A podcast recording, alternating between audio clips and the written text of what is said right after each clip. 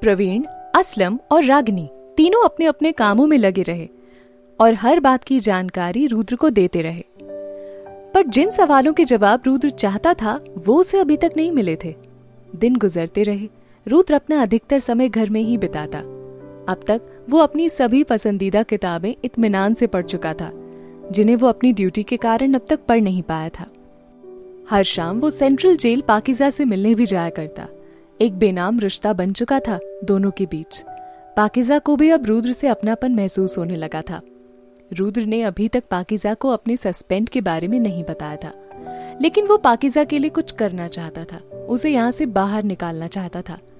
एक शाम रुद्र किसी उपन्यास को पढ़ने में बिज़ी था। तभी उसके फ़ोन की रिंग बजी। रुद्र ने फ़ोन उठाया, किसी अनजान नंबर से फ़ोन था।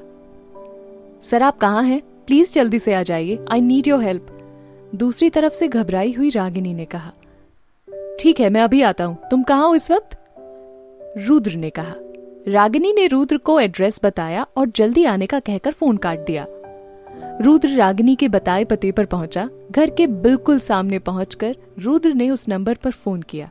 रागिनी ने उसे अंदर चले आने को कहा।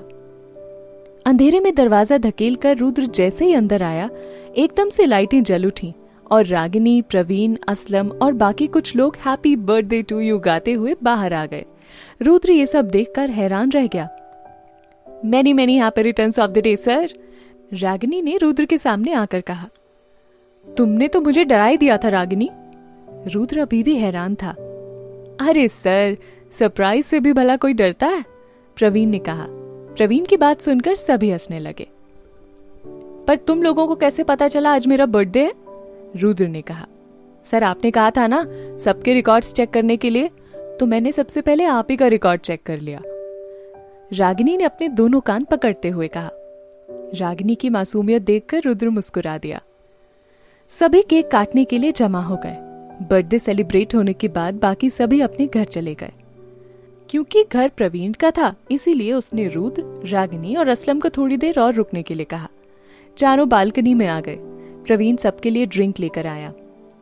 पागल हो गए हो प्रवीण? मैं ड्रिंक नहीं करता, रुद्र ने कहा। सर, आज तो स्पेशल डे है, आज कोई बहाना नहीं चलेगा, असलम ने कहा। तीनों ने मिलकर रुद्र को ड्रिंक पिला दी। दिमाग जैसे झन्ना उठा। रुद्र को हल्का सा नशा होने लगा, पर बालकनी से आती ठंडी हवा के झोंकों से उसे सुकून मिला, और अब उसे अच्छा महसूस हो रहा था।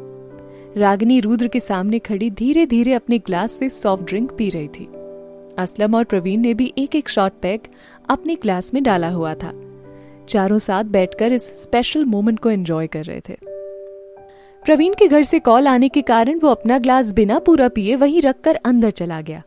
रागिनी को ध्यान नहीं रहा। उसने गलती से प्रवीण वाला ग्लास उठाया और एक सांस में पी लिया। रागिनी को चढ़ गई। रुद्र होश में ज़रूर था। पर जब उसने रागिनी को देखा तो न जाने क्यों उसे उसके चेहरे में पाकिजा का चेहरा नज़र आने लगा। रुद्र मुस्कुरा दिया। रागिनी को तो रुद्र पहले दिन से ही पसंद था। वो सामने बैठकर बड़े प्यार से रुद्र को देखने लगी। रागिनी का मन किया उठकर रुद्र के पास जाए और उसे अपनी बाहों में ले ले। रुद्र ने घड़ी में देखा। रात बहुत हो चुकी थी। उसने असलम से घर जाने को कहा। चलिए सर, मैं घर छोड़ देता हूँ। कहकर असलम बालकनी से बाहर चला गया। रुद्र जैसे ही जाने लगा, रागनी ने उसका हाथ पकड़कर उसे रोक लिया। रुद्र कुछ समझ पाता, इससे पहले रागनी उसके सामने आई और रुद्र के चेहरे को अपने हाथों में लेकर कहा आई लाइक यू सर पहले दिन से। पहले दिन से आप मुझे बहुत अच्छे लगते हो। आई लव यू कहते हुए रागिनी ने रुद्र के गाल पर किस किया और वहाँ से चली गई। रुद्र जिसने पी रखी थी, रागिनी की बात सुनते ही सारी की सारी एक झटके में उतर गई। रुद्र ने देखा, रागिनी लड़खड़ाते हुए चल रही है। सर, आइए चलते हैं, असलम ने आकर कहा। असलम, आई ओके, मैं चला जाऊँगा। तुम एक काम करो, रागिनी को उसके घर तक छोड़ दो, रुद्र ने असलम से कहा। ओके, सर, असलम ने कहा और मन ही मन रुद्र को थैंक्स कहा, रागिनी के साथ वक्त बिताने देने के लिए। असलम रागिनी को लेकर वहाँ से चला गया। कुछ देर बाद रुद्र ने भी प्रवीण को गुड नाइट कहा और वहाँ से निकल गया। रुद्र गाड़ी लेकर आया था। उसने गाड़ी स्टार्ट की और सड़क पर दौड़ा दी। गाड़ी जितना तेज सड़क पर दौड़ रही थी, उससे चार गुना ज़्यादा तेज रुद्र के दिमाग में रागिनी दौड़ रही थी। रागिनी का किस करना और नशे की हालत में रुद्र को प्रपोज करना रुद्र को उलझन में डाले हुए था। कहीं कोई अनहोनी ना हो जाए, ये सोचकर रुद्र ने गाड़ी एक किनारे रोक दी और आँखें बंद करके सर सीट पर लगा लिया। रागिनी का व्यवहार उसे बहुत खल रहा था। इस सब ख्यालों से बाहर निकलने के लिए रुद्र ने गाड़ी स्टार्ट की और म्यूज़िक सिस्टम ऑन किया, गाने बजने लगे। बेनाम वो, बेचैन करता जो, हो ना सके जो बयां दरमिया। दरमिया दरमिया, कुछ तो था तेरे मेरे दरमिया। जैसे ही गाने के बोल रुद्र के कानों में पड़े, पाकिजा का चेहरा उसकी आँखों के सामने आ गया। एक प्यारा सा एहसास उसे होने लगा। साथ ही दिल धड़कने लगा। ये कैसा खिंचाव था उसकी तरफ़, रुद्र नहीं जान पाया। बस गाने में खोया हुआ गाड़ी चलाता रहा। पाकिजा के ख्याल ने रागिनी के ख्याल पर पानी फेर दिया। अगले दिन शाम को पाकिजा अपने रोज़मर्रा के कामों से निपटकर बेंच पर बैठी थी, कि सामने पड़े अखबार के टुकड़े पर उसकी नज़र गई। पाकिजा ने उसे उठाया और धूल झाड़कर देखने लगी।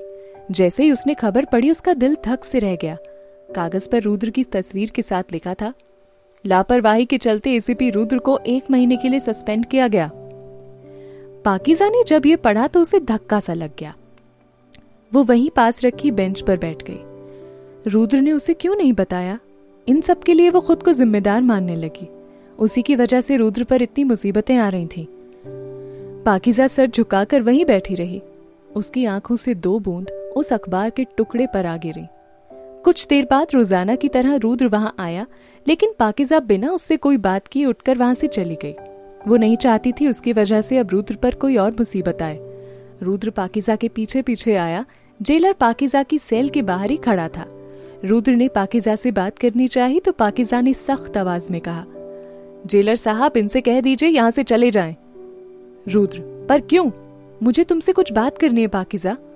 पाकिजा मुझे आपसे कोई बात नहीं करनी है। चले जाइए यहाँ से प्लीज़ रुद्र, लेकिन पाकिजा, मैं सिर्फ़ पाकिजा, हमें आपका कोई एहसान नहीं चाहिए। जाइए आप यहाँ से। रुद्र को कुछ समझ नहीं आया। उसने हैरानी से जेलर महेश की तरफ़ देखा और कहा, सर, ये अचानक क्या हो गया इसे? जेलर, पता नहीं, रुद्र, मैं अभी अभी यहाँ आया हूँ। पाकिजा, एक बार मुझसे बात तो करो प्लीज़ क्या हुआ, बताओ तो सही। रुद्र ने पाकिजा की तरफ़ देखते हुए कहा सर प्लीज़ मुझे आपसे कोई बात नहीं करनी है, जाइए यहाँ से। और अब फिर कभी मत आइएगा यहाँ। पाकिजा ने नम आँखों से रुद्र की तरफ़ देखते हुए कहा, रुद्र, क्यों ना आऊँ मैं? मैं आऊँगा, जब तक तुम बात नहीं कर लेती, मैं रोज आऊँगा। सर, इनसे कह दीजिए, अगर आज के बाद यहाँ आए तो मेरा मरा मुँह देखेंगे। पाकिजा ने जेलर की तरफ़ देखकर कहा और पीठ घुमा ली रुद्र ने जब सुना तो उसे बहुत दुख हुआ। वो बिना कुछ बोले वहाँ से चला गया। पाकिजा की आँखों से आँसू बहने लगे। सिर्फ़ वही जानती थी कितनी मुश्किल से उसने अपना दिल मज़बूत करके रुद्र से ये शब्द कहे थे।